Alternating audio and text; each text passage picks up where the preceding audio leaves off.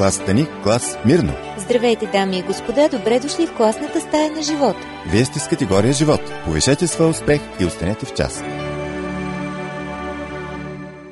Скъпи приятели, казват, че от историите, които пленяват въображението и ума на модерното поколение, зависи бъдещето на нашата култура – Телевизията, разбира се, отдавна е научила този урок. Тя залага на истории. Някои долнопробни, други си струват наистина.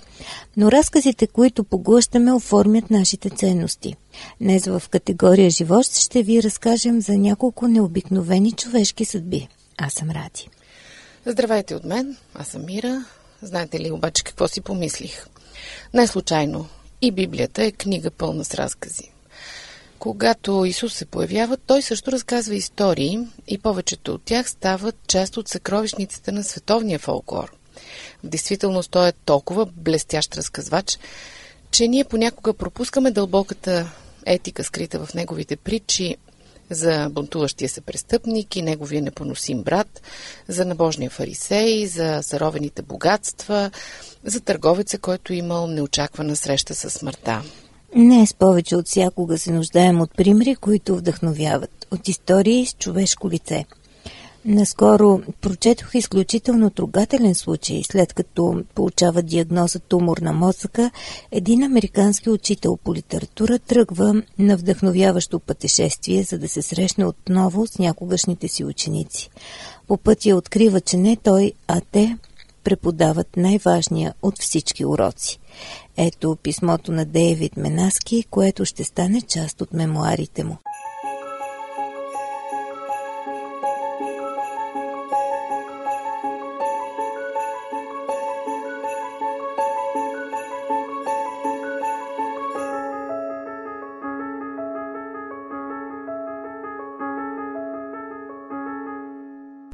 Продължение на 16 прекрасни години преподавах на 11-класници в гимназия в Майами.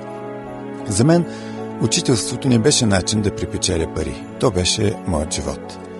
Нищо не ме правеше по-щастлив и по-доволен от това да застана пред класната стая и да споделя с нея трудовете на творци като Шекспир, Чосер, Джак Керуак, Тупак Шакур и Гуендолин Брукс и да гледам как учениците ми прихващат моята страст към езика и литературата. Обичах да гледам тези 15-16 годишни младежи, които се бореха с първите големи решения в живота си. Бъдещи кариери, връзки, къде да живеят, в кои университети да кандидатстват, какво да учат. В същото време те се учиха да шофират и постъпваха на първата си работа, експериментираха с идентичността и независимостта си.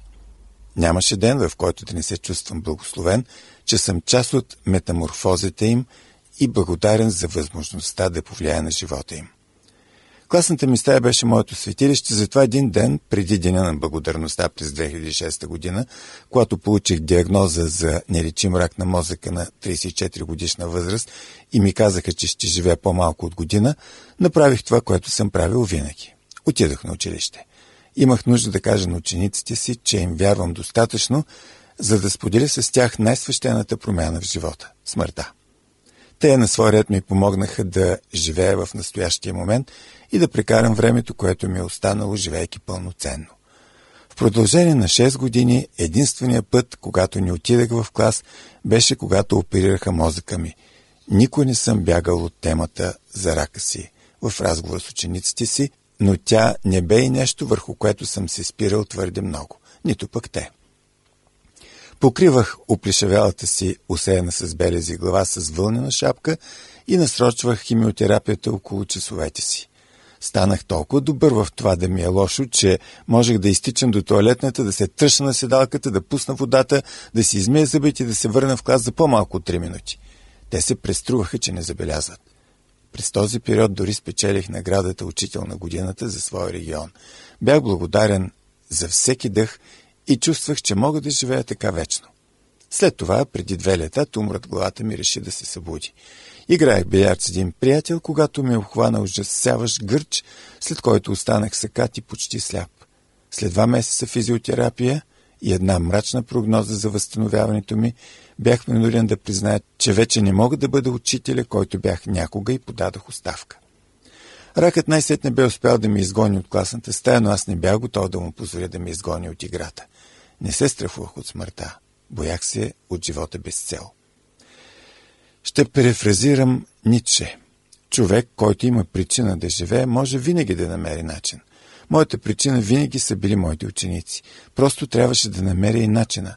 И тъй като вече нямах класна стая, в която те можеха да идват при мен, реших, че аз ще отида при тях. През септември 2012 година публикувах плана си във Фейсбук. Казах, че искам да прикарам времето, което ми е останало, като се срещам с бившите си ученици. Целта ми бе да получа възможност да видя от първа ръка как се справят моите деца и да разбера как и дали съм им помагал да оформят мария си живот. Това беше възможност, която малцина получават, но мнозина и особено учителите купнеят за такъв шанс. Часове след публикацията получих покани от ученици, живеещи в над 50 града в страната. В началото на ноември започнах пътешествието си през Америка с автобус, с влак, сам с бастунчето си с червен връх. През следващите три месеца изминах над 8000 мили от Майами до Нью Йорк, от сърцето на Америка до златните порите на Сан-Франциско. Посетих стотици от някогашните си ученици по време на този път. Надявал се бях, че съм събудил поне у някой от тях трайна любов към книгите и литературата и дълбоко любопитство към света. Но това, на което ми научи моето пътуване, бе дори по-прекрасно. Това, което научих от пътешествието си, бе, че учениците ми са пораснали и са станали добри и грижовни хора. Хора, които ми помогнаха да стана, когато се препъвах в бродюрите, които ми четяха от книги, които вече не виждах, които ми нарязваха храната, когато не можех да хвана ножа. Те споделиха с мен най-дълбоките си тайни, запознаха ме с семействата и приятелите си, бяха ми любимите ми песни и рецитираха любимата ми поезия. Както се бях надявал, те си спомниха любими свои роци и книги от часовете ми, но за голяма моя изненада за тях явно не голямо значение имаха личните моменти, които бяхме прекарали заедно. Тези кратки интимни интерлюдии между часовете, когато си споделяхме сърдечните болки и чувството за безпомощност и победа. Това бяха моментите, които учениците ми бяха запомнили. И с тях на помощ аз разбрах, че тези твърде човешки мигове, когато се свързваме дълбоко и лично, са онова, което е направило живота ми толкова богат. Тогава и сега. Учениците ми ме научиха на най-важния от всички уроци. Те ми показаха, че важно е не толкова това, което учим в часовете, а това, което усещаме в сърцата си. Аз съм прагматичен човек. Знам, че няма причина още да съм жив. Ракът никога не ми позволява да забравя това и аз няма да спечеля в тази война за воли. Зная, че болестта ще направи с мен каквото си поиска и то скоро. Крайниците ми ослабват, ослабва и паметта ми. Но докато животът ми угасва от тумора, който расте в главата ми, виждам все по-ясно даровете, които обещанието за една ранна смърт ми донесе. Пътешествията ми приключиха, но учениците ми винаги са само на едно обаждане или съобщение от мен. И от уроците, които научих по пътя, аз – ако позволите да цитирам великия Лугерик, ще умра с чувството, че съм най-щастливият човек на Земята.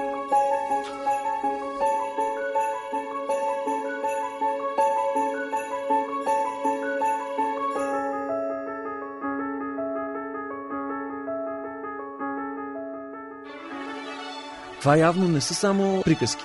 Защото аз като слушах Бог те обича си казах, добре бе, ако Бог ме обича, какво Той е направил за мене?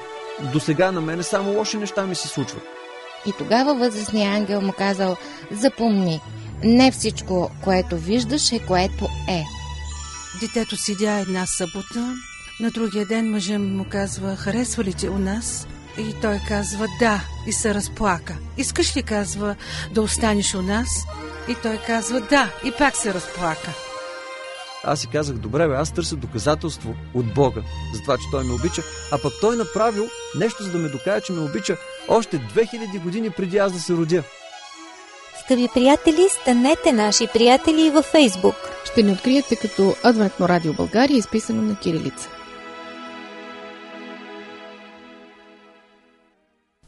Аз съм Мира, това е категория живот. Днес с Ради ви разказваме за необикновените съдби на обикновени хора, които ни зареждат с нова енергия и ни учат на много важни неща, без да ни ги натрапват.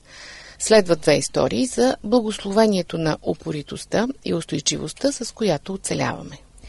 През 2005 година е сформирана невероятна танцова двойка. Балерината Мали се среща с коездача Жан Сиалвей. Двамата тренират упорито за националния танцов шампионат. Удивителната част. Мали е без дясна ръка, а Жай без ляв крак. Но танцът им е неотразим. Когато балерината Ма Ли губи дясната си ръка в автомобилна катастрофа още като тинейджърка, целият й живот се срутва. Нейният приятел я напуска. Изведнъж тя е принудена отново да учи как да се справя с елементарните неща от ежедневието. Ли полага много усилия, за да се върне към балета. През 2005 година тя среща колоездача от параолимпийските игри Жай Сяовей, който губи левия си крак при селскостопански инцидент. Двамата се събират и с невероятна всеотдайност и тежки тренировки започват да се подготвят за националния шампионат. Тяхното изпълнение е вдъхновение за хиляди хора, не само заради своята красота, но и заради достоинството, с което двамата танцори се изправят пред лицето на трудностите. Апостол Яков също ни напомня да бъдем упорити. Посочва различни примери от библейската история. От пророците до Йов. Ето, казва той, облажаваме онези, които са останали твърди. Благословенията на упоритостта обаче не са моментални. Те не са като днес кафе. Често се сблъскваме с проблеми, изкушения и страдания и е необходима твърдост, за да вземем правилното решение пред лицето на злото и особено когато той изглежда по-лесният избор. Но Бог също не остава безучастен. Той обещава състрадание и милост. Ако изберем да преборим трудностите с упоритост, като Мали и Жай Силовей, ние също ще видим красивия край на нашата история. Ето и един библейски текст за насърчение. Братя, вземете за пример на злострадание и на твърдост пророците, които говореха за Господното име. Ето облажаваме онези, които са останали твърди. Чули сте за търпението на Йов и сте видели сетнината, дадена му от Господа, че Господ е много жалостив и милостив.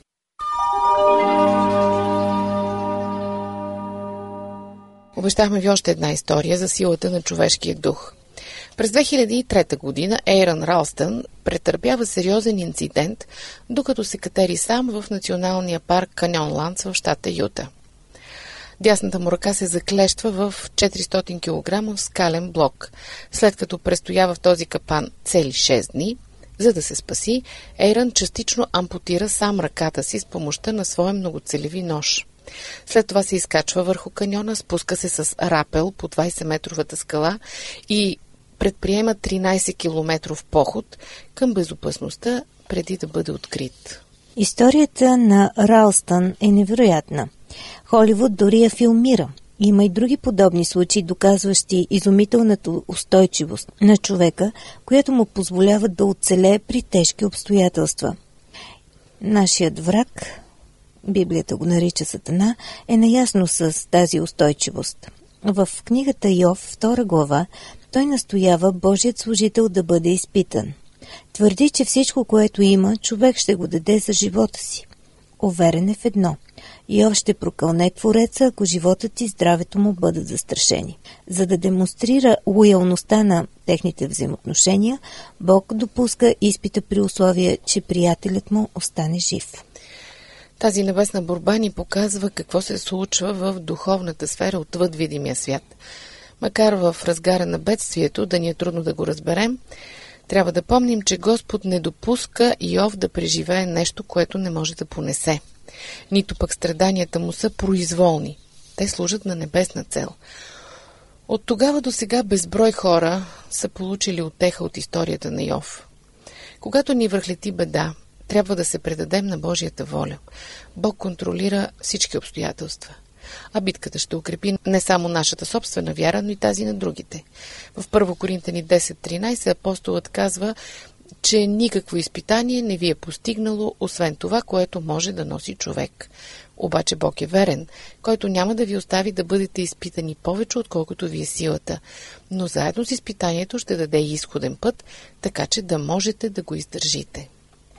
Скъпи приятели, подготвили сме ви още няколко невероятни биографии, силни иллюстрации, които ни казват, че страданието никога не е безсмислено, дори така да ни се струва, че всичко следва една по-висша цел и води към един добър край.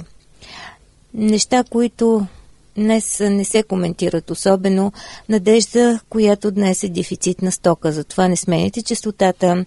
Продължаваме след минути. Това е категория живот. За нас вашето мнение има значение. Пишете ни на адрес Пловдив 4000, Антим 1 22, звукозаписно студио. Скъпи приятели, здравейте отново. Вие сте в компанията на Мира и Ради. Категория живот продължава с историята на Рик Хойт. Той участвал в 68 маратона, в 6 триатлона «Железен човек» и в почти хиляда други прояви за издръжливост. Но още по-невероятен е фактът, че Рик страда от церебрална парализа, приковане към инвалидна количка и говори чрез компютърна система, която задвижва с главата си. Всичко това е възможно благодарение на другия член на отбора Хойт, Дик Хойт, бащата на Рик. Отборът Хойт се сформира, когато 15-годишния Рик казва на баща си колко много му се иска да участва в 8-километровото благотворително бягане за един парализиран спортист. Татко, когато бягам, ми се струва, че не съм инвалид, споделя Рик след състезанието. След повече от 30 години и 1000 бягания, отборът Хойт работи за включването на инвалидите във всички сфери на ежедневния живот. Тяхното мото е «Да, ти можеш». Скъпи приятели, както Рик е способен да пробяга цял маратон, защото е свързан със своя баща, така и Исус отдава делото си на Отец. В Йоан 5 глава 19 стих се казва Истина, истина ви казвам, синът не може да върши от себе си нищо, освен това, което вижда, че върши Отец, понеже каквото върши той, същото върши и синът. Йоан често се връща към темата за единството между Отец и Сина – а жертвата на Христос е доказателство, че синът напълно разчита на своя баща. Още един текст от едноименното Евангелие, 8 глава на Йоан, 28 стих. Когато издигнете човешкия син, казва Исус, тогава ще познаете, че съм това, което казвам и че от себе си нищо не върша, но каквото ме е научил Отец, това говоря. Единството между Отец и Сина ни учи как можем да бъдем ние пък едно с Христос. Исус казва, както Отец възлюби мен, така и аз възлюбих вас. Пребъдвайте в моята любов. Ако пазите моите заповеди, ще пребъдвате в любовта ми, както и аз опазих заповедите на Отца си и пребъдвам в Неговата любов. Тези известни думи са цитат от 15 глава на Йоан 9 и 10 стихове. Макар инвалидизирани от греха, можем да завършим маратона с Исус. Ние, като сме обиколени от такъв голям облак свидетели, нека отхвърлим всяко бреме на греха, който лесно ни оплита, и с търпение нека тичаме на очертаното пред нас поприще, като насочваме своя взор към Исус, начинателя и завършителя на нашата вяра, който заради предстоящата му радост издържа кръст, като презря срама и седна отдясно на Божия престол. Евреи 12 глава 1 и 2 стихове.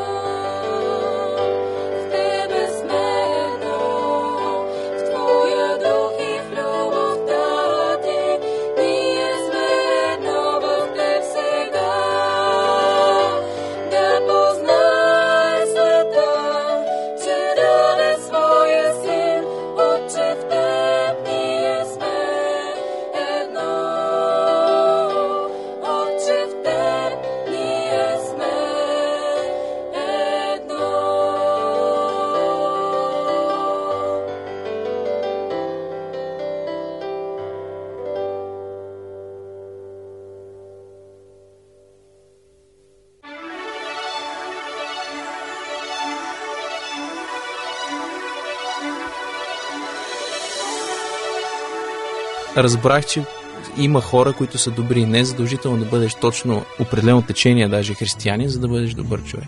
Барби вяра е вярата, която не си обмислил сам. Толерантността в абстрактен смисъл всъщност води до анархия. А и друго нещо казват хората, че всяко зло е за добро. Само, че на нас не трябва време, за да го видим.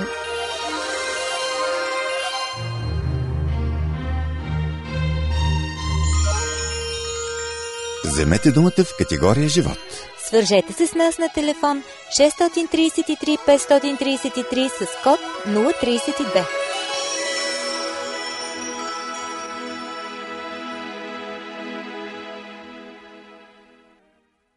Скъпи приятели, категория живот днес разказва различни истории и ни въвлича в драматични човешки съдби, които ни вдъхновяват и дават нов живец на монотонния ни живот. Понякога сме толкова недоволни, мрънкащи и отекчени. Да ни пита човек защо.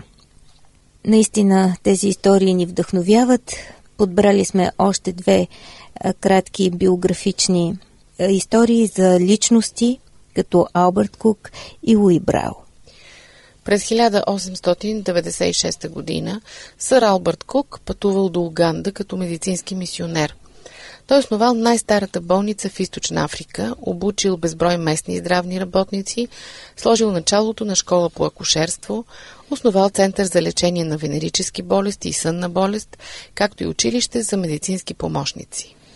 В епоха на дискриминация и предразсъдъци към местните африканци, британският мисионер Сър Албърт Кук изпъква като необичаен пример за служене – след като полага началото на медицинското дело в Африка, той осъзнава отчаяната нужда от местни здравни работници и решава да действа. За него мисионската работа означава две неща – да разбере какви са нуждите на околните и да направи всичко по силите си, за да им помогне. Споделянето на Божията любов често започва с действие. Да показваме загриженост към другите, да проявяваме интерес към живота им, да им помагаме в трудни моменти, ето това ни прави истински човеци. Апостол Яков казва доста силно следното. Ако някой брат или сестра са голи и останали без ежедневна храна, и някой от вас им каже, идете си с мир, да но бъдете стоплени и нахранени, а не им дадете потребното за тялото, каква полза? Така и вярата. Ако няма дела, сама по себе си е мъртва. Да, това беше първата история на сър Албърт Кук, един невероятен пример за служене и споделяне на Божията любов. Ето и още един човек, който заслужава нашето внимание, Луи Брау, който изобретява Брайловата писменост. Буквите, обозначени с комбинация от издатинки, позволяват на незрящите да се наслаждават на същите писмени материали, като хората с нормално зрение. Но Брайл не е роден сляп, той губи зрението си, след като случайно се удря в окото с шилото на баща си. Тази лична трагедия става причина за изобретяването на Брайловата азбука. Безброй слепи хора и такива с нарушено зрение продължават да използват и до днес. Понякога нещастният случай води до много голямо добро, което служи на другите. Исус е извикан да излекува един сляп просек. Учениците му се интересуват каква е причината той да е сляп. Дали се дължи на собствените му грехове или пък на тези на родителите му. Отговорът на Исус е, че мъжът се е родил сляп, за да се явят в него Божиите дела. Господ не допуска чедата му да страдат произволно. Въпреки, че слепецът със сигурност се е измъчвал, слепотата му го потиква да види Исус такъв какъвто е в действителност и го довежда до спасение. Неговата история укрепва вярата на много от учениците на Библията през вековете. Скъпи приятели, когато ни връхлети трагедия, трябва да помним, че Бог е по-голям от всяко нещастие. Ако няма предвид много по-голяма цел, той би го предотвратил. Също като Брал и слепият съвременник на Исус, ние би трябвало да му позволим да използва страданието ни за Негова слава. Да се предадем на Бога в трудни моменти. От това може да произлезе голямо добро и за нас, и за другите, и дори спасение. Уважаеми слушатели, категория Живот ви предлага всеки четвъртък половин час работа в клас. А за домашно В нашия сайт awr.org можете сами да изберете какво да чуете отново или да си преговорите. Аз съм Мира. До чуване.